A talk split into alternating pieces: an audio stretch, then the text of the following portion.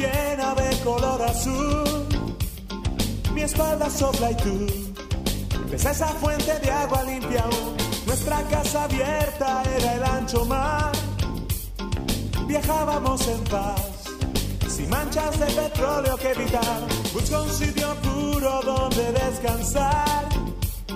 No hay muchas como yo, me tengo que cuidar de ti. Nubes blancas, cielo transparente y el humano compartiendo con otros. Un sueño que quizás ya no regrese, pues ya es tarde para todos nosotros. Soy el cóndor majestuoso del Perú, mi cuello gira y tú me miras con ojos de luz. Busco un sitio Bienvenido, sí, cuando usted escuche una música con ritmo extraño y con temas que sean ambientales, sí, tienes razón, empezó ya el programa Cuidando la Creación. La canción que acaban de escuchar se titula Ballena Azul y es del grupo No sé quién y no sé cuántos. No es broma, así se llama el grupo, ¿está bien? El álbum es Walter y es de 1995. Si usted quiere puede conseguirla por YouTube y tiene está acompañado también con un video que le puede ayudar, ¿verdad?, a entender un poco mejor la canción. Repito, el grupo No sé quién y no sé cuántos. Canción Ballena Azul. El programa Cuidando la Creación es un programa que es auspiciado por la Pastoral Ecológica de la Arquidiócesis de San Juan de Puerto Rico y el Comité de Fe del Puente Enlace Latino de Acción Climática. Los domingos de 1 a 2 de la tarde por Radio Paz AM 810 tenemos este espacio de diálogo interdisciplinario, multisectorial, de base de fe ecuménico e interreligioso, en el cual hablamos sobre la realidad de nuestro planeta o la realidad de nuestra casa común, particularmente de lo que ocurre en nuestro archipiélago puertorriqueño. El programa será retransmitido por Radio Oro 92.5 los sábados a las 7 de la mañana, especialmente para los madrugadores, y ahora también lo puede escuchar por internet, radioorofm.com y Radio Paz 810 AM online. También si tiene Tuning Radio, al domingo a la una de la tarde puede buscar Radio Paz AM 810 y nos puede escuchar. Y si es sábado, entra Tuning Radio y puede escucharnos también a las 7 de la mañana desde Radio Oro 92.5. Esta que le habla es la hermana Alicia Viles Ríos, dominica de la Santa Cruz, y junto a un grupo de personas de buena voluntad dialogaremos con David Carrasquillo Medrano, quien es presidente de la Sociedad Puertorriqueña de Planificación, a quien le damos la bienvenida. Gracias, gracias por tenerme aquí. No es la primera vez que está David con nosotros, hace mucho tiempo que David Carrasquillo no nos visitaba y cuando escuchen el tema en particular sabrán por qué está aquí. ¿Está bien? Y nos acompaña, además, Alberto José Cardona Pedraza. Saludos a todos los que nos escuchan. y excusamos a Jacqueline. Jacqueline está atendiendo unas tareas de unos talleres, así que no nos puede acompañar, pero sé que va a estar atenta al programa tan pronto eh, esté cerquita de un radio. Bien. Bueno, David Carrasquillo Medrano, presidente de la Sociedad Puertorriqueña de Planificación. Sí. Bien. Todo eso.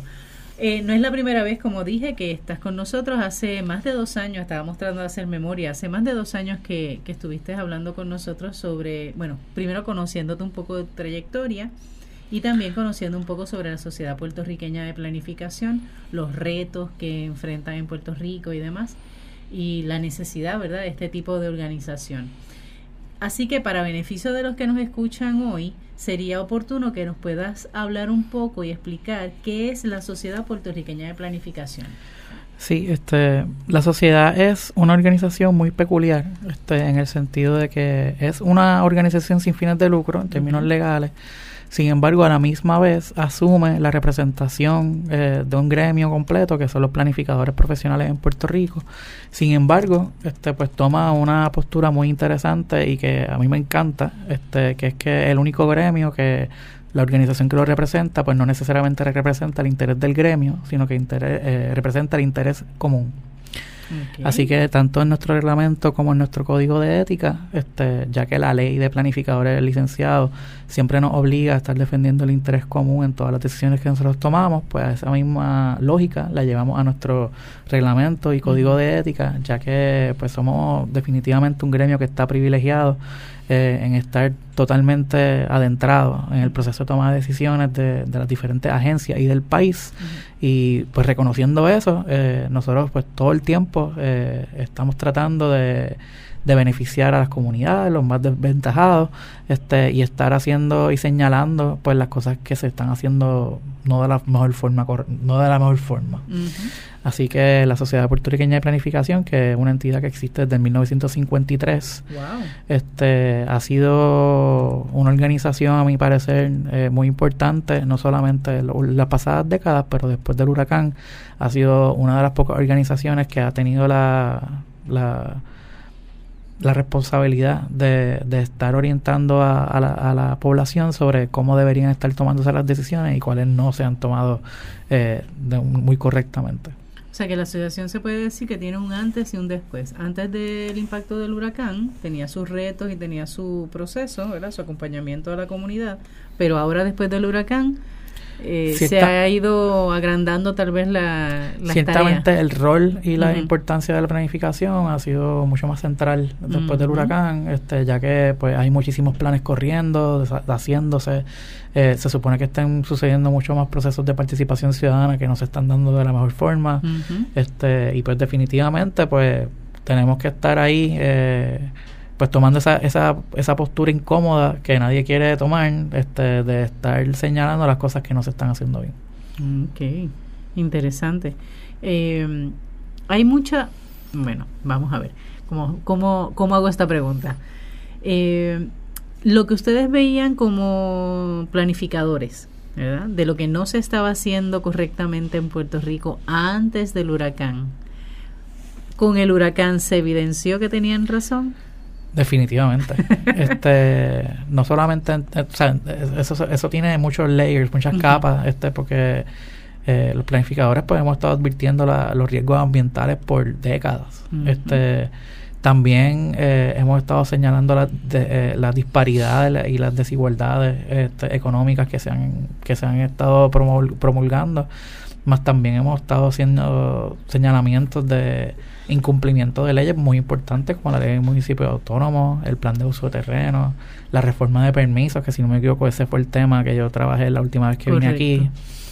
Eh, que está atado a lo que vamos a estar hablando hoy todo, este, ya que pues las herramientas de planificación contrario a otros tipos de herramientas, pues muchas veces son a un nivel de complejidad que involucra eh, casi la totalidad del marco legal y casi la totalidad de, de, muchos temas, ya que pues esa es la naturaleza de, este tipo de planificación de, uso de suelo, en donde pues en el suelo obviamente ocurre todo, en el suelo ocurre la actividad económica, ambientales, sociales, así que pues que tiene esa particularidad este cuando estamos hablando de uso de suelo de que tiende a ser un tema sumamente abarcador. Sí, pues estamos hablando ahí de residencia, pero también de negocio, de desarrollo de, ecoturismo, eh, de industria, está todo. En la planificación está inmersa en todo lo que es el, eh, la realidad de Puerto Rico, como bien dice, del suelo. Correcto, y en el, contexto donde estamos, donde tenemos los planes de los fondos de federales de postdesastre, el plan fiscal, el plan de riesgo, el plan, los planes municipales, eh, bueno, o sea, hay, el plan de recuperación, son muchos planes que están sucediendo ahora, este, que no necesariamente están siendo liderados por planificadores y que no necesariamente están siguiendo las mejores prácticas de planificación en cuanto Repite eso, por favor, David, que no necesariamente están siendo dirigidos por... Por planificadores. Cuando usted entienda, o sea, cuando usted capte lo que él acaba de decir, usted va a entender por qué hay cosas que no están funcionando, cuando hay planes que no no dan asertivamente con la solución de algunos problemas. Porque la persona o las personas que están a cargo no necesariamente tienen el expertise o el conocimiento. Y lo rigen tal vez otros intereses. Y si usted está pensando en interés económico, sí. Político también. Esas áreas de poder, ¿verdad? Que cuando se, se colocan en un lugar de una posición de justamente planificar, pues va a tener un impacto, no necesariamente para el bien común de todos, sino para el bien común de unos poquitos.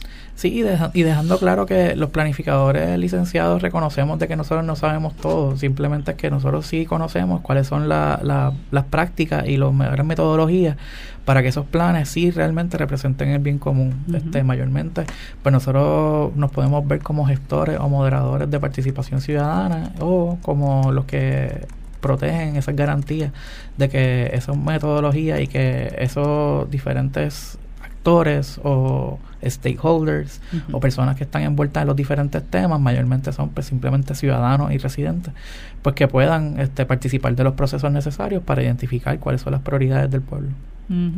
interesante porque la propuesta siempre es en bien del pueblo, no es en el bien de, de un solo grupo, ¿verdad? de, de un grupo político, de un grupo económico, sino es para el bien del pueblo. Cuando hablas, por ejemplo, de los planificadores, ¿qué preparación mínima debe tener un planificador? Pues eh, nosotros tenemos que tomar una reválida, este, que es un examen de grado, el cual nos certifica para, para poder ejercer como un planificador licenciado. Para poder tomar esa reválida, tienes que tener una maestría en planificación. En Puerto Rico hay dos escuelas graduadas de planificación. Está la escuela graduada de la escuela de, la Universidad de Puerto Rico, este, que se conoce como la EGP, eh, Escuela Graduada de Planificación, este, que, que da grados tanto en, en, planificación social, económica, ambiental y urbana. Y existe una segunda escuela que está en la UMED, este, que solamente da planificación ambiental. Planificación ambiental, o sea que la de Río Piedra es un poco más abarcadora. Exacto. O sea que en resumen, pues tienes que tener una maestría en, planificación. para, antes, para entrar a esa maestría, pues tienes que tener un bachillerato en cualquier cosa. Este, y después de que tienes, terminas tu maestría, pues tomas la, tomas la reválida y subsecuentemente cada cuatro años renuevas tu licencia a través de cursos de educación continua. Más o menos cuántos cuántos créditos eh, se requieren para renovar anual? Creo que son 12 créditos anuales, si no me equivoco. Yo debería saber la contestación a esto de memoria, pero no. Definitivo. no le doy tanta importancia a eso. Este, pero nada, sí. Este, lo que pasa es que el reglamento también de nosotros lleva menos, o sea, se aprobó unos meses antes de María. Ya. Este, así que estamos todavía en esa transición de poner un orden a la educación continua de los planificadores. Okay. Y ustedes, es, como eh, asociación o como sociedad, se encargan entonces de proveer esa, esa educación continua. Correcto. ¿En qué temas específicamente o qué temas son los más que... Pues la planificación es tan y tan amplia que se vuelve un poco complicado porque pues la, la, demanda de cursos pues es bastante diversa también. Así que pues nosotros tratamos de obviamente seguir algunas tendencias en cuanto a tecnología y poner y de mantener a los planificadores al día de cuáles son las diferentes herramientas tecnológicas como de GIS, drones, fotos aéreas este y diferentes herramientas, pero a la misma vez pues tenemos que tomar tocar temas que siempre son importantes como transportación, este cómo hacer planes, este mantener al día de todas estas cosas que están pasando. De hecho, la semana de planificación va a ser en dos semanas y los temas giran totalmente en torno a la recuperación, en plan de acción de vivienda, en el plan de recuperación, los planes de riesgo de FEMA. O sea que es bien importante que los planificadores se mantengan al día de lo que está pasando. Muy bien. Así que vemos que cuando hablamos de un planificador, no estamos hablando de cualquier persona que sea capaz de hacer un buen plan, ¿verdad? De primera de organizar algo, sino que tiene también, ¿verdad? Una una base en educación, al menos una maestría ¿verdad? Para poder entonces tomar ese, esa reválida. Nosotros sí, pues reconocemos que, que, que planificadores podemos ser todos. Este, de hecho, para tú ser parte de la Sociedad Puertorriqueña de Planificación, no tienes que ser planificador licenciado. Eso te iba a preguntar, ¿serían eh, otros miembros? Pues eh, hay personas que simpatizan con las mejores prácticas de planificación a todos los niveles y que pueden, pueden pertenecer no solamente como miembros, sino que pueden ser también parte de la, de la Junta de Directores. Ah, Sin embargo, pues si los puestos ejecutivos pues se limitan a puestos de las personas que sí tengan este planificación y su licencia, este, ya que pues obviamente pues son temas mucho más este, pesados y que también tenemos una responsabilidad de cumplir porque la Sociedad Puertorriqueña de Planificación pues este, es parte de muchísimas mesas de trabajo a diferentes agencias y diferentes grupos de la sociedad civil que se van organizando y, pues, ciertamente esa licencia da unas garantías de, de, de unos conocimientos básicos. Muy bien. Ahora, la Sociedad Puertorriqueña de Planificación es una cosa y la Junta de Planificación es otra cosa. Totalmente. ¿En qué se diferencia una de otra? Pues la Sociedad Puertorriqueña de Planificación es un grupo que está compuesto por la sociedad civil, no, no es una agencia de gobierno, nosotros no tomamos, no, de hecho no tenemos presupuesto más allá de las cuotas y, lo, y la venta de educación de educación de continua y crédito. Sin embargo, pues la Junta de Planificación es una agencia gubernamental, la cual antes estaba escrita directamente a la oficina del gobernador, ahora está bajo la sombrilla del Departamento de Desarrollo Económico, lo cual es una tragedia. Perdóname, bajo la sombrilla de... Del Departamento de Desarrollo Económico. O sea que sin entrar en, o sea, sin que me explicas más, a ver si yo lo estoy entendiendo bien. Estamos está la Junta de Planificación que toma en consideración cómo es que se va a utilizar todo lo que está sobre el terreno y también bajo terreno y sobre el terreno. Pues, o sea, la Junta de Planificación que en su ley orgánica, estamos hablando de una ley de los 50, de, hecho de los 40, este, tiene un mandato de planificar a Puerto Rico, pero tomando una visión holística, integral de los factores económicos, sociales, ambientales, y otros. Y otros. Este, y ahora, si está bajo la sombrilla de desarrollo económico, me imagino que el cristal desde el que están mirando es básicamente desde el aspecto económico. Sí, que, conste que no lo dije yo, que se entendió y que ya otras personas diciendo. este, sí. Sí, o sea, porque es que el que esté bajo esa sombrilla ya automáticamente pone un, ¿verdad? una mirada, unas gafas o un lente para que ese sea el enfoque. Porque todas las herramientas de planificación que se están generando bajo ese crisol, pues este, son herramientas que están buscando por el profit o por el, ingreso de activos o de simplemente eh, liquidez al gobierno, tomando, o sea, ignorando otros factores sociales y de justicia social que son sumamente importantes en la ecuación. Y que en el origen de la Junta de Planificación sí se tenía, porque habla sobre la ley orgánica de, de la Junta de Planificación, que es para los 40 o los 50, y sí presenta que sea holístico, un desarrollo pues holístico. O sea, yo, no, yo, nunca me yo nunca me atrevería a decir que ninguna de las versiones en ningún año de la Junta de Planificación ha sido perfecta. Sin embargo, pues sí, tengo que decirle que ha ido degradando este en, el core de cuáles son los valores y cuáles son las aspiraciones y objetivos que está buscando la institución. ¿Qué lo mueve? Porque realmente es eso, ¿qué lo mueve? Si lo que me mueve a mí es el aspecto únicamente de ganar dinero o generar ingresos, pues obviamente yo voy a poner en riesgo muchas cosas. Por supuesto. Y me imagino que por ahí va la preocupación de la sociedad. Pues sí. Puertorriqueña este, de planificadores. Pues sí, o sea, o sea, nosotros siempre hemos estado tratando de, hacer pues, los llamados a que se ponga, o sea, todo el mundo esté avispado y que todo el mundo esté pendiente. Pero obviamente sabemos que, que, que hay, hay la necesidad de, de filtrar de que todas estas cosas que están escritas en un lenguaje sumamente técnico y que no es que la gente no lo entienda, pero no es, no es su responsabilidad tampoco. O sea, pues la responsabilidad de los planificadores sí es interpretar eso y hacérselo accesible a la, a la comunidad y decirle, mira, échale un ojo a esto, esto es bien... Esto es, esto bien. es lo que el gobierno tiene como proyecto de ley, ¿verdad? O como proyección y esto nos puede impactar o les puede impactar a usted como comunidad de esta forma, de esta forma, de esta forma. Correcto. pues, para que tenga idea, este, la última vez que yo vine al programa, yo estaba expresando, expresando nuestra preocupación en cuanto a la reforma de permisos. Correcto. Esto fue un proyecto de ley que se había presentado en febrero del 2017, en donde pues se eliminaban unos endosos de unas agencias para poder sacar permisos, se ordenaba el, la, la, homogenización o la sistematización, estandarización de los diferentes reglamentos que tienen que ver con el uso del suelo. Que eso es lo que este respondía a esa crítica que siempre se hace, que para hacer, hacer algún proyecto aquí hay que sacar tantos permisos, hay que pasar por tanta, eh, por tanta burocracia. burocracia. Y entonces hubo este esta apertura a que todo es posible y mientras más rápido mejor. Sí, porque o sea, yo creo que nadie te, va a decir de que no es cierto el, el hecho de que sí es complicado sacar un permiso, pero el que tú propongas como solución eliminar la planificación para acelerar el permiso no es, la, no, es la, ruta, No es la ruta. Este, pues eso fue en febrero del 2017. De allá para acá ha pasado mucho, pero estamos hablando todavía del mismo proceso. Este, entonces, pues los planificadores tenemos que, que darle luz al proceso para que la gente entienda de que esto no es algo nuevo, sino, sino que esto es parte de una lucha que nosotros llevamos ya décadas este, y años.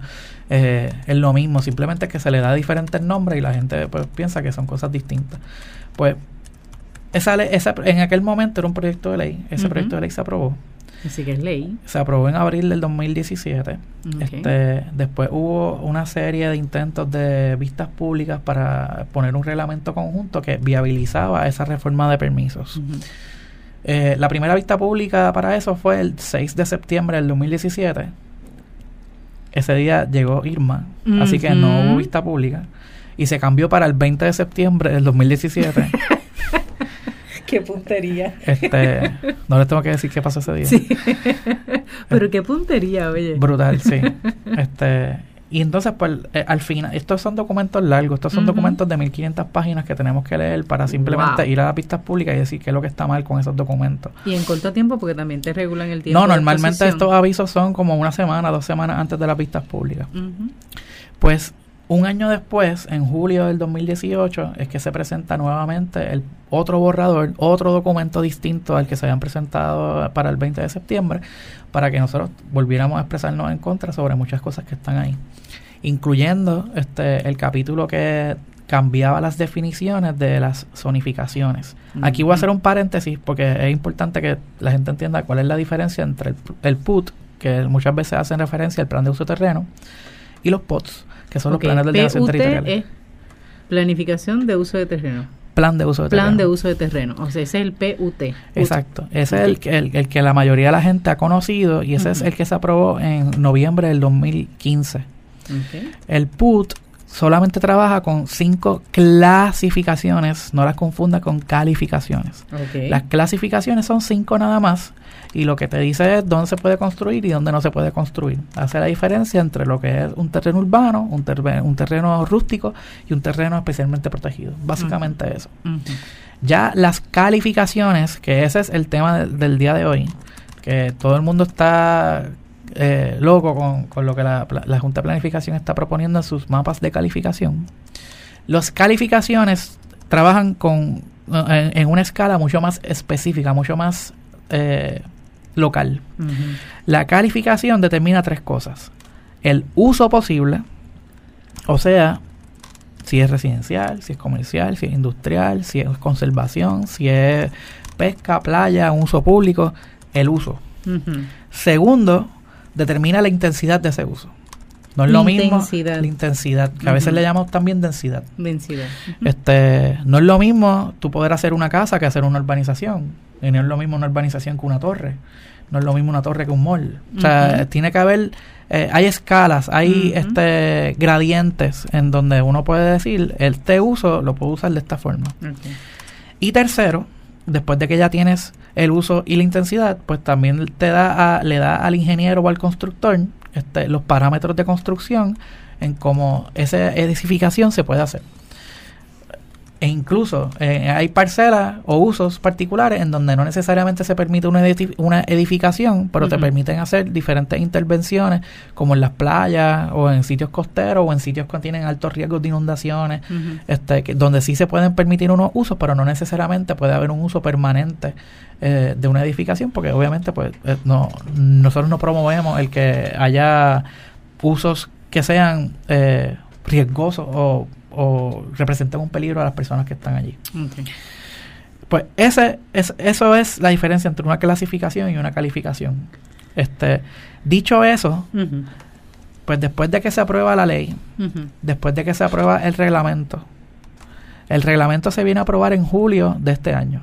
2019. Junio, perdón, junio, Junio de 2019. 2019. O sea que ellos tuvieron más de un año haciéndole cambios al, al reglamento conjunto después que se había ido a vista pública y los cambios fueron sustanciales. Estamos hablando de que el documento de 1500 páginas que originalmente se sometió cambió a uno de 800, 500 de 850 páginas, pero totalmente distinto. Habían cosas que nunca se evaluaron en vista pública, que se incluyeron, como hubo gente- cosas que se incluyeron que después se sacaron. Que eso lo que tiene como consecuencia es que si a la hora de, de evidenciarnos nosotros hicimos vistas públicas, se hicieron unas recomendaciones, pero eso no se volvió a mirar ni se volvió a evaluar. Por tanto, yo lo estoy dando como bueno, porque yo cumplí, entre comillas, con, con ese proceso de hacer una vista pública y de que se pudieran expresar no solamente los de la Sociedad Puertorriqueña de Planificación, sino ELAC, incluso si tenía este voz para eso, o cualquier otra persona. Sí, o sea, es bastante común que, que por ejemplo, nosotros hemos dejado de decir esto está bien y esto está mal y no, él hemos, hemos limitado a decir esto está mal, porque muchas veces el, esto está bien significa de que en el informe final dicen ellos avalaron tal cosa este, y ellos están a favor de esto cuando al final el documento el documento final ni siquiera tiene nada que ver ni se parece a lo que, se, había presentado eh, originalmente. Correcto. Este, Por eso es que hago la salvedad, ¿verdad? Hago ese comentario porque en muchas ocasiones lo primero que se pregunta, pero no hubo vistas públicas, y te van a decir, sí hubo vistas públicas y se aceptaron las recomendaciones y se tomaron en consideración, pero no se revisó si lo que se aceptó o lo que se dijo, esto no, esto no debe de pasar, si lo eliminaron o no. Claro. Así que eso tiene consecuencias. Por eso, en el planeta ideal, se supone que sí se pase otra vez y se presente, como quien dice, mira, acogimos estas recomendaciones, hubo estos cambios y que abiertamente puedan decirlo también, hubo estos cambios, no haya que esperar a que uno lo lea para identificarlo, sino que hubo estos cambios porque nos dimos cuenta de lo que sea o porque se nos antojó, punto. Pero que haya esa transparencia, eso no ocurre, por lo que veo. Pues en junio se aprueba el, el, reglamento conjunto y entonces... Famoso verano 2019. Súper importante hacer esa salvedad porque cuando se aprueba, creo que es el, el 22 de junio, algo así. Entonces, el 11 de julio, o sea, un mes después, sale un comunicado de prensa de, la de parte de la Junta de Planificación diciendo que iban a llamar a vistas públicas el 15, o sea, cuatro días después, para este, unos mapas de calificación que no existen en ley, que no existen en ninguna figura jurídica, que de hecho son responsabilidad de los municipios autónomos, no es responsabilidad de la Junta hacer eso. O sea, que tú estás diciendo, yo estoy violentando la ley, haciendo estoy inventando una herramienta de planificación nueva, violentando la autonomía municipal este, y tomando decisiones en, algo que ni siquiera este, se supone que yo está haciendo. Y va a haber vistas públicas en cuatro, en cuatro, en cuatro días. Entonces, en Puerto Rico hay 1.507.988 parcelas. este, así que imagínate cuánto tiempo nosotros tenemos para hacer análisis de cada uno de los cambios de, calificación de todo Puerto Rico. Así que era, era imposible. Este, y no solamente hay cuatro días para hacerlo, sino que el 11 fue que se hizo el anuncio de que se iba a haber vistas públicas y el 12 se libera el chat. Correcto, por eso hacer la mención de verano 2019 es que está todo ahí junto y muchas cosas pasando que no se le va a prestar tanta atención porque el chat copó toda la atención de la humanidad. Las vistas públicas fueron del 15 al 24. El 22 fue la fue la marcha. Y es, yo fui a la vista pública ese día. O sea, hubo vistas públicas el día en que estábamos como puertorriqueños en la calle. En la calle. Y para añadirle cherry encima, eh, confeti encima de celebrar una vista pública el día que haya un paro nacional, este, esa vista pública se dio en el edificio en donde le acababan de rociar gases lacrimógenos a manifestantes en ese mismo edificio. Que estoy hablando del centro comunitario eh, Yolanda Guerrero en Guaynabo. Wow. O sea, que, que fue una falta de respeto. Este, el, que tú continuaras el proceso y que también te atrevieras a hacerlo en lugares donde... Días antes. Horas, antes. Horas antes. Tú le habías tirado gases, pepper spray a, a personas que estaban allí todavía envueltos con lo de Ricky. Wow. Este, y nada, o sea, y la última vista pública se dio el mismo día que Ricardo Rosselló renunció. Este, o sea que, que que más allá de es como si vivieran en un mundo en un mundo separado no está pasando todo esto a nivel de la sociedad a nivel político incluso y estamos llevando en un mundo paralelo la planificación de nuestro país y poniéndola en jaque. Totalmente. Porque no hay o sea aunque ustedes estuvieron me parece que él también estuvo presente en esas vistas públicas. Tú estuviste esa en la vista ¿no? en la del 22 de julio. de julio. Y cómo te pareció la experiencia o sea, el hecho de que fuera el 22 de julio sabiendo que estábamos eh, Era, en la calle. Yo lo compararía como cuando yo tenía que estar en la universidad un mes después de, haber pasado María. Correcto. Tu cuerpo está ahí, pero tu mente está en, otro, lado.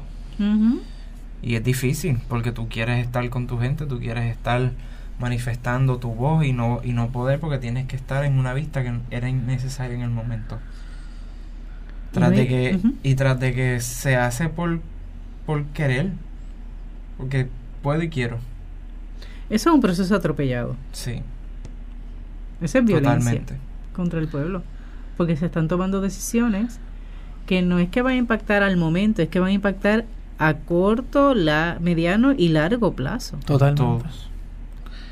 Y estábamos, las personas, gracias a que estaban los de la Sociedad de Puertorriqueña de Planificación y estaba él y me imagino que alguna otra organización llevando la voz. Y lo menos que espero de ustedes es que hayan hecho por lo menos la, la, el anuncio, ¿no? O sea, estamos en desacuerdo de estas vistas públicas porque se está llevando un proceso a nivel de nuestro pueblo y de a nivel sociedad que va contra de todo esto que se está haciendo aquí. Me imagino que lo dijeron. Bueno, de hecho, a, mí, me da, o sea, a pesar de que el proceso obviamente me da mucha ansiedad porque por lo que se está en juego, pero a la, misma vez me da esperanza porque yo nunca he visto a que, a que el pueblo se mueva tanto en un issue tan técnico como, o sea, en un issue de planificación. O sea, yo llevo estoy súper cansado, pero yo llevo tres meses yendo todos los días a una asamblea de pueblo, todos los días yendo a un centro comunitario, todos los días yendo a una estación de radio. Obviamente los medios grandes no nos están cubriendo. Claro. Este, pero la gente, yo creo que está entendiendo el tema, este, le importa y se están moviendo. O sea, cuando tú habías visto una manifestación frente a Fortaleza o frente a Minilla de miles de personas por un tema de, de de clasificación. Este, bueno, la respuesta es nunca. Lo resumimos así, nunca. Estás escuchando el programa Cuidando la Creación por Radio Paja M810 los domingos de 1 a 2 de la tarde y que se retransmite los sábados de 7 a 8 de la mañana desde Radio Oro 92.5 FM. Agradecemos a nuestro técnico Jari Hernández. Le saludamos por mantenernos siempre en disciplina en el horario y aprovechamos a los saludos de rigor Empezamos con la gente de Orocovis, de doña Isabel Rivera. Rivas y a, la doctora Verónica Rodríguez, que son fieles radioescuchas, también a la gente obviamente de Cataño. Eh, hubo alguien que me dijo en estos días, sabemos que es tu programa porque te estás riendo, así que ya por lo menos por la risa saben que es el programa. Eso me, alegra, me alegra, no tengo duda de eso. Aprovechamos para saludar a la profesora Evelyn Cepeda Pérez, que fue una de las que nos pidió justamente que retomáramos el tema de planificación. Así que esperemos que desde allá de la zona de Mayagüez esté ella contenta. Es una profesora eh, del área de San Germán, pero vive en Mayagüez. Saludamos a la gente del barrio San Salvador en Caguas, Naranjito, Fajardo, gente de Bolivia que nos escucha y nos sigue, eh, a la gente de Toabaja, especialmente de Levitown, a quien más se me queda por aquí, la comunidad San Carlos, en el colectivo Huaquía en Dorado, y a todos aquellos que nos escuchan también en Estados Unidos, especialmente en San Antonio, Texas, que nos escuchan especialmente los sábados en la mañana. Así que saludos a todos por allá. Les recordamos que nos pueden contactar a través de Facebook, Cuidando la Creación, o a las oficinas de Enlace Latino de Acción Climática al número 787-545-5118. O 787-545-5119. Ahí usted puede hablar con Alberto, hablar con cualquiera de las personas que contesten y pueden pedirle alguna información, sobre todo de las actividades que se van a estar realizando durante este mes y el próximo, en, ya sea en las oficinas o en cualquier otro lugar. bien? Entre ellas tenemos la gala la gala de Enlace Latino de Acción Climática. Estamos cumpliendo cinco años. Se dice que es el aniversario de Madera. así que nos parece chulísimo esa, esa imagen. Porque ya cumplimos cinco años. Lo queremos celebrar en grande para tomar ánimo e impulso a cinco años más. Entonces casi como el eslogan, cinco años más, cinco años más, igualito. Para eso hemos diseñado la gala, que será el sábado 2 de noviembre. Eh, ¿A qué hora y en qué lugar, Alberto? Va a ser a las cinco y media y es en el es un centro que tiene de actividades la Asociación de Policías Estatales de Puerto Rico. Es el por, es cerca de la de la si no me equivoco en la carretera 1. La 1, la vieja de Por la Muda. Es un sitio muy lindo, muy espacioso. Vamos a tener música en vivo, van a haber comida, va a haber actividades para los para los para los chicos, va a haber también unos, unos sorteos que se van a estar llevando de diferentes em, artesanías y certificados que nos han donado algunos em, restaurantes y artesanos. Así que va a haber un par de cositas chéveres para poder entretenernos y pasar una buena noche allí. Excelente. Así que, ¿dónde podemos conseguir, por ejemplo, las taquillas o reservar un espacio? Para las taquillas del evento pueden entrar a nuestra página de Facebook dentro del post donde se está celebrando la donde se expone la invitación va a haber un enlace de Eventbrite donde pueden comprar sus taquillas. De igual manera, también en la misma página de Facebook de nosotros hay una actividad que ya se lanzó donde pueden conseguir las taquillas ahí mismo también. Muy bien. Y si yo no soy muy cibernética y no tengo eso de entrar a Facebook ni, ni nada de esas cosas, pueden entrar, pueden contactarnos a nosotros y nosotros le vamos a estar haciendo los los, trámites. Eh, recuerde, número 787-545-5118 para que pueda llamar y entonces ahí resolvemos el modo de hacerle llegar las taquillas y que usted pueda también contribuir. El hecho de que se esté cobrando una actividad como esta es para justamente sostener todos los proyectos que se realizan desde ELAC y en ELAC. ¿Está bien? Eh, ELAC, obviamente tenemos actividades y proyectos en escuelas, tanto elemental, intermedia y superior pero también hay eh, actividades y proyectos que se realizan a través de, de todo Puerto Rico con diferentes grupos eh, que apoyamos, que estamos justamente conectados, ¿verdad? Y que de algún modo eh, podemos colaborarles. Así que el hecho de que usted vaya a disfrutar una noche excelente o una tarde excelente desde las cinco y media de la tarde en la Asociación de Policías, allá en la Vieja de Caguas, que es un lugar hermoso, que en una media lomita, eh, estructuras de madera. frente de la franchise Exactamente. Y es un lugar en madera hermoso, de verdad que es de muy buen gusto. Compartir, conocer a Alberto, porque usted tiene que conocer a Alberto ese día. Me va a conocer a mí también, así que tendrá oportunidad de conocer al elenco de, de Cuidando la Creación. No sé si Jacqueline va a estar ese día, pero por lo menos estará presente de algún modo. Veremos cómo. De igual manera, si no puede venir, pero le gustaría comprar una taquilla, lo puede hacer porque también esas taquillas entonces lo utilizamos para algunos voluntarios que deseen ir pero no tengan la capacidad económica, para, poder cubrirlo, pues también pueden donar boletos que se van a estar dando a miembros y voluntarios de la asociación, de la organización para que puedan estar. Y les aseguro que el dinero que entra se utiliza al máximo y se aprovecha al máximo. Sí. Está bien. Eh, por ejemplo, como actividades como lo que tuvimos en la caminata, orientaciones que se dan, eh, actividades que se organizan, talleres que nos piden de orientación, todo eso se utiliza al máximo, se exprime cada centavo, literalmente, y se planifica muy bien y procuramos planificarlo bien. Hay otras actividades este, que estén pendientes, talleres. Tenemos este los talleres de poderamiento comunitario que se van a estar dando en las oficinas del puente, ahí en Santurce, van a ser de cinco y media a siete y media Vamos a estar eh, hablando acerca de cómo prepararnos para un terremoto. Es una actividad gratuita donde vamos a estar ofreciendo pues vamos café, jugo, alguna meriendita y podemos aprender un poquito más de cómo prepararnos mejor como pueblo y comunidad. Excelente, muy bien, así que ya sabe, hay que orientarse en el tema de terremotos y ahí tenemos esa oportunidad justamente el lunes 29 Martes el martes 29. Martes 29, muy bien. Así que ya sabe. La primera parte del programa hemos estado dialogando con David Carrasquillo Medrano, quien es el presidente de la Sociedad Puertorriqueña de Planificación, y nos ha hecho un recuento, ¿verdad?, de lo que implica la Sociedad Puertorriqueña de Planificación, que es una organización sin fines de lucro eh, que existe desde 1953 que la componen planificadores de Puerto Rico que están licenciados, que pasan por un proceso, ¿verdad?, de, mm, formación, deben de tener al menos maestría, pasan un, un examen de grado para poder estar licenciados pero nos aclara también que la Sociedad Puertorriqueña de Planificación no solamente la componen planificadores licenciados, sino cualquier otra persona que interese sobre la planificación y que les preocupe sobre ese tema y son partes también y es algo que enriquece también la función, ¿verdad? Y la mirada de la sociedad puertorriqueña de planificación. Nos ha estado comentando justamente antes de la pausa y de los anuncios eh, sobre la realidad que les preocupa a esta sociedad, que es el plan de uso de terrenos, pero sobre todo el mapa de, de clasificación.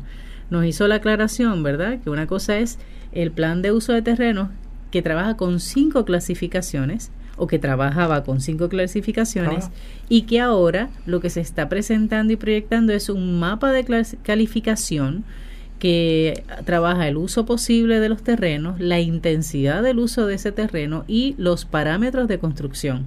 Pasé la prueba. Yes. Qué bueno.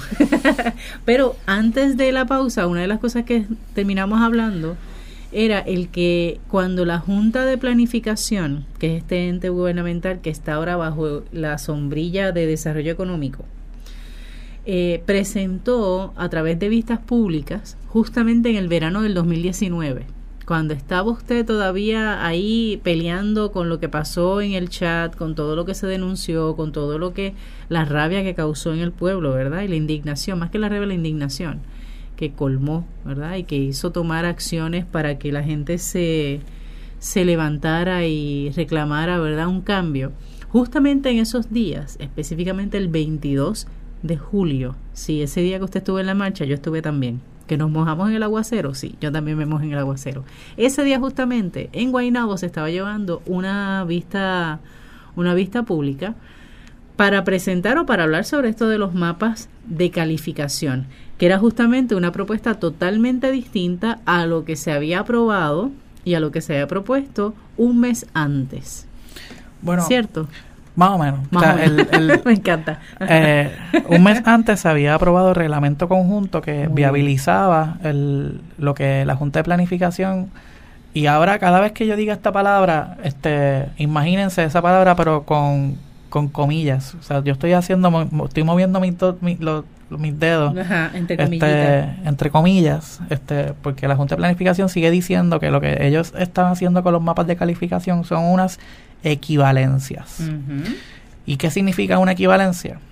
Pues ellos lo que están diciendo es que habían demasiadas definiciones de diferentes calificaciones antes y que cuando hicieron el capítulo nuevo en el reglamento conjunto, lo que hicieron fue consolidar, mezclar esas eh, calificaciones para que fuera más sencillo, otra vez entre, entre, comillas, este, la planificación, porque era muy complicado. A mí me gusta explicar esto remontándome el pasado, cuando yo tenía como cuatro años, y le pedí a mi mamá este una caja de 150 lápices de colores para yo poder pues pintar lindo con los colores apropiados este cada uno de los dibujos que yo tenía en mi libro ¿No de te pintar. con uno de 64? 64 podría ser también. Pero, o sea, lo que quiero decir es que hay una diferencia bien grande en tú tener ese lápiz de color y una amplia gama de posibilidades de diferentes colores a la cajita de crayola de 8 de ocho crayolas, en donde no puedes pintar los bordes bien porque son bien gruesas, son definiciones bien amplias. Estoy haciendo una analogía entre la crayola y, los, y, los, lápices de color. Y, los, y, los, y las calificaciones, en el sentido de que cuando tú reduces demasiado las calificaciones, pues no es lo mismo tú decir un distrito comercial cuando queda en el borde de una comunidad que, en el, la Piñeiro. Mm. No es lo mismo una, zona industrial que tú quieres para almacén o para impresora que una cantera. No es lo mismo el tú decir conservación turística en el, en el bosque seco de Guánica que en la bahía bioluminiscente de Vieques.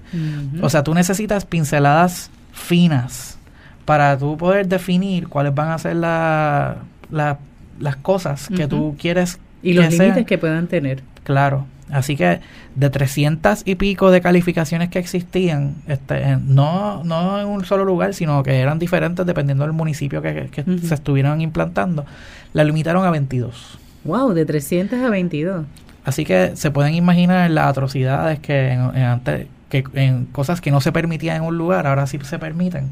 Y no solamente se permiten este mediante la discrecionalidad de unos oficiales, sino que no.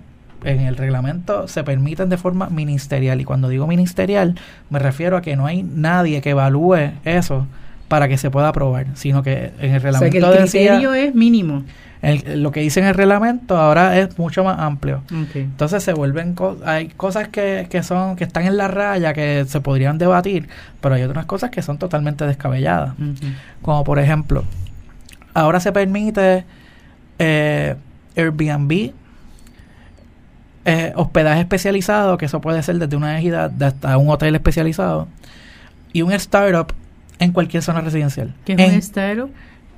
Un startup según definido en este reglamento, este es el que tú puedes utilizar el 25% de tu casa para un negocio y ese negocio no está definido siempre y cuando eh, o sea, puede ser un bar, puede ser un colmado, puede ser un kiosquito. Lo que dice es que no puede ser ningún negocio que produzca ruido, eh, olores o cosas hacia afuera y tiene que operar en, en, espacio diurno. No puede operar de noche. Pero, o sea, y eso uno, hay personas que quizás dicen, ah, pues eso está bien, eso está cool, eso no hay problema con eso. Pero ya, ya, ya tenemos ejemplos de como, por ejemplo, había una señora que se dedicaba a embalsamar cuerpos. Y ella usaba el 25% de su casa para este, introducir cadáveres afuera, adentro de su casa para embalsamarlo. Y este... ¿En serio? Sí. señora que hizo eso. Entonces, pues y ella lo operaba bien, o sea, no hubo un problema como tal de, este, de, que, de salud ni nada por el estilo, pero este, eh, los vecinos obviamente no quieren no quieren un, un pase sin pase misón de cadáveres frente a su casa, especialmente cuando ellos tienen niños afuera en la calle jugando.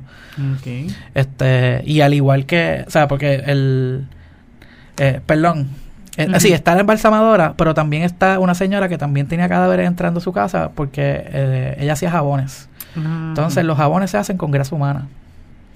Eh, pues nada, esas son el tipo de cosas que, que son como historia de terror porque lo son. Y para precisamente eso existe la planificación de uso de suelos para que ese, esos usos que son incompatibles pues no choquen. Este Y así pueden pasar con muchas cosas. O sea, eh, el problema clásico de permitir ese tipo de cosas es que se, se hace mucho beauty este, en zonas residenciales. Entonces tú tienes un problema de estacionamiento insostenible en donde te están ocupando la banquesina de tu casa. Sí, porque no es lo mismo una zona residencial donde el espacio que tienes justamente frente a tu casa es limitado. Tienes tu marquesina, tienes tal vez lo que era el patio, pero tal vez le tiraste cemento para maximizar el espacio, pero como quieras, siempre va a haber gente que se tiene que estacionar en otras casas y si tuvieran tal vez la decencia, pero a veces bloquean, ¿verdad? O se estacionan en lugares que no son debidos.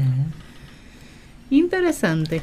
Entonces, en zonas residenciales hay, hay muchos problemas en zonas residenciales con los cambios este, donde antes se permitía una o dos casas, ahora lo calificaron de una forma que se pueden hacer urbanizaciones. Así que si tú tenías... O sea, en lugares que, que solamente se pueden hacer dos casas como máximo. O sea, el ejemplo clásico es Caimito. Imagínate un lugar como Caimito, que es urbano pero suburbano, porque es como que es rural, pero está cerca de la ciudad. Este, pues en esos lugares eran, son fincas bastante grandes, mucho más grandes de lo que es la zona urbana. Este, y antes pues tenían una calificación R1, residencial 1, residencial 2, en donde se le permitía tener una casa y la finca, ya, o dos casas y la finca. Ahora se le, se le dio un RI, que es residencial intermedio, que era lo que antes se le llamaba un residencial 3, y ahora se permiten este, urbanizaciones. Desarrollarlo más. Desarrollarlo, lo cual no hace sentido en un contexto en Puerto Rico donde estamos... Eh, tenemos despoblación, o sea, estamos perdiendo población. Las personas no tienen el ingreso para pagar una hipoteca. Sí, porque eso es lo otro, que las casas no es que sean baratas, son caras.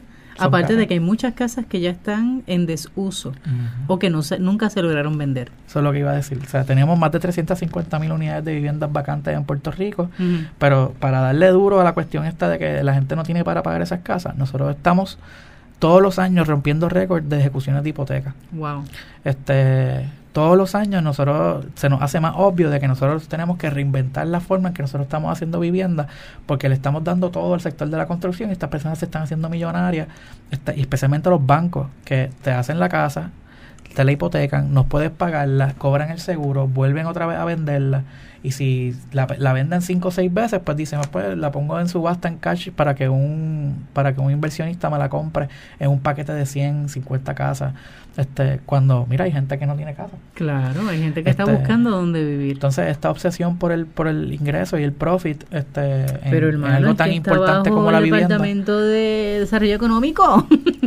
Esa es la visión. Y atando no solamente el desarrollo económico, sino que tú tienes agencias que han sido asediadas por intereses privados. Este, el, yo estuve en la conferencia de Opportunity Zones, que son las zonas de oportunidad, que era una conferencia para inversionistas. Este para entrar allí tenías que pagar 300 dólares para poder sentarte. Este, y el secretario de vivienda, no el banco, no el de desarrollo económico, el de, el de vivienda, les dijo allí a los inversionistas, la mejor oportunidad de ustedes para este, capitalizar y hacer ganancias aquí es que compren este, todas esas propiedades que estamos ejecutando. Mano, el trabajo de esa persona es defenderle los derechos a las personas que, que, están perdiendo la casa. Ay, Dios. Esas cosas duelen el corazón porque uno dice, ¿en qué planeta estamos? Pues sí, o sea...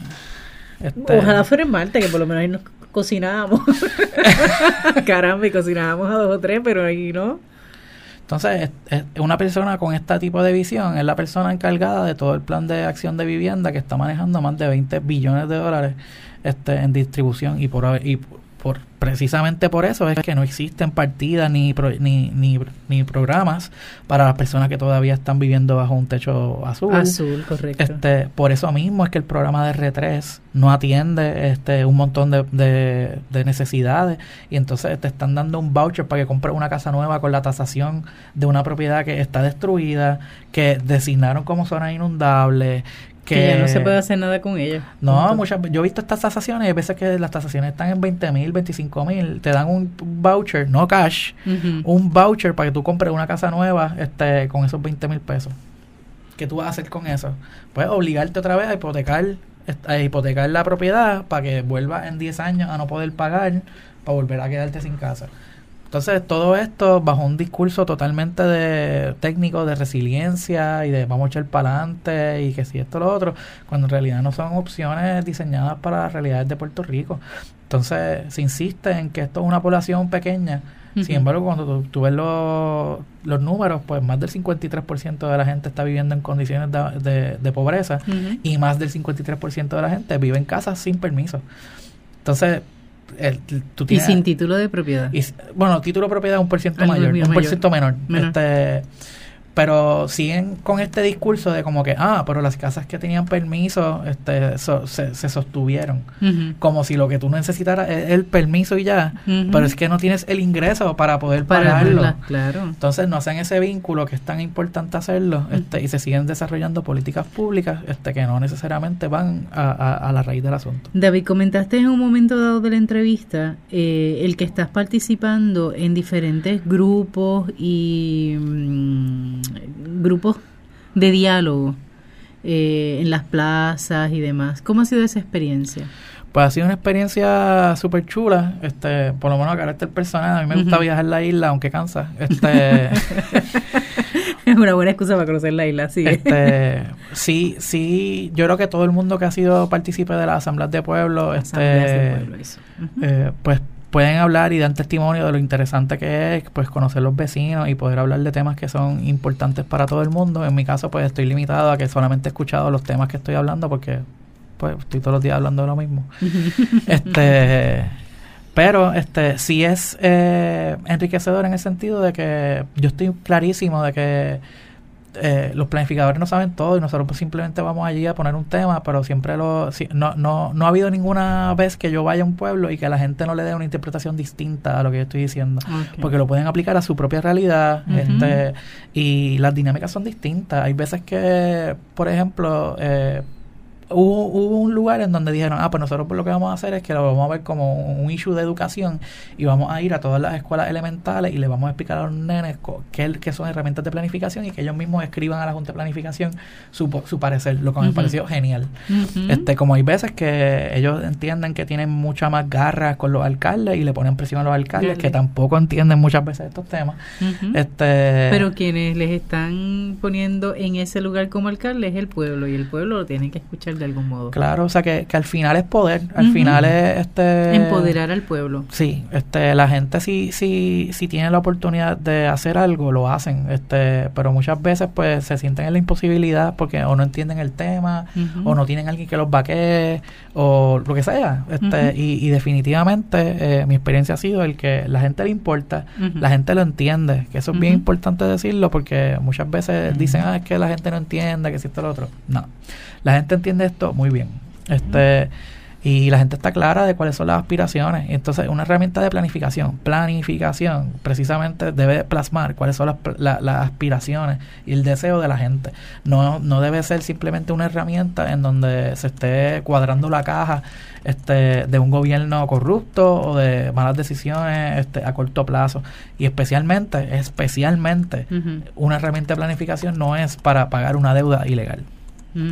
Este, Así que eso ha sido bien importante el, el, que, el que se aten esas narrativas que muchas veces se, se piensan que son temas que están totalmente aparte y que no están... Este, están muy vinculados sin, sin, aun cuando querramos cerrar los ojos, están claro, muy vinculados, definitivo. Claro, este, entonces el, el, el gobierno no puede seguir empujando una agenda en donde simplemente se estén justificando cambios que no le convienen a la gente simplemente por, porque no están dispuestos a hacer una auditoría o porque no están dispuestos a cuestionar este issues coloniales este. Entonces estos son temas que yo creo que ya este llegamos a un punto en donde tenemos que discutirlo este, los profesionales, incluyendo los planificadores, por mucho tiempo se sintieron incómodos hablando de estos temas, pues ya ese tiempo se acabó. Este, el tiempo de... Exacto, estas discusiones se tienen que fomentar, los diálogos tienen que ser mucho más abiertos, este, tienen que incluir gente que normalmente no ha sido parte de la discusión, incluyendo comunidades marginadas, gente con piel más oscura, este, personas que no necesariamente tienen grado universitario. Esas son cosas bien importantes que se tienen que, que ya estamos tarde este, eh, para, para empezar esto. Si quisiéramos conseguir, por ejemplo, más información eh, sobre este tema de la realidad de la eh, de los mapas de calificación y demás, ¿dónde podríamos buscarlo? Hay una página que ha hecho el cúmulo de todo el tracto histórico, incluyendo las ponencias, incluyendo los links, este, incluyendo las manifestaciones que se van a estar haciendo, este, que se llama Cambios a la calificación de suelos de Puerto Rico. Cambios a la cambios a la calificación, de suelos de PR. De suelos de PR. Ok. Entonces, este, pues ha habido muchísimo desarrollo en, este tema recientes que son bien importantes. La semana pasada la legislatura aprobó este, la tercera extensión de tiempo para que la gente pudiera hacer comentarios. Irónicamente, todavía no hay herramientas lo suficientemente buenas para que la gente pueda hacer comentarios informados, porque ha sido la, la página web de la Junta de Planificación, a pesar de que tiene algunas alguna información pública, no la tiene una forma en que sea masticable. Tienes que ir cambiando de mapa, o sea, es una locura.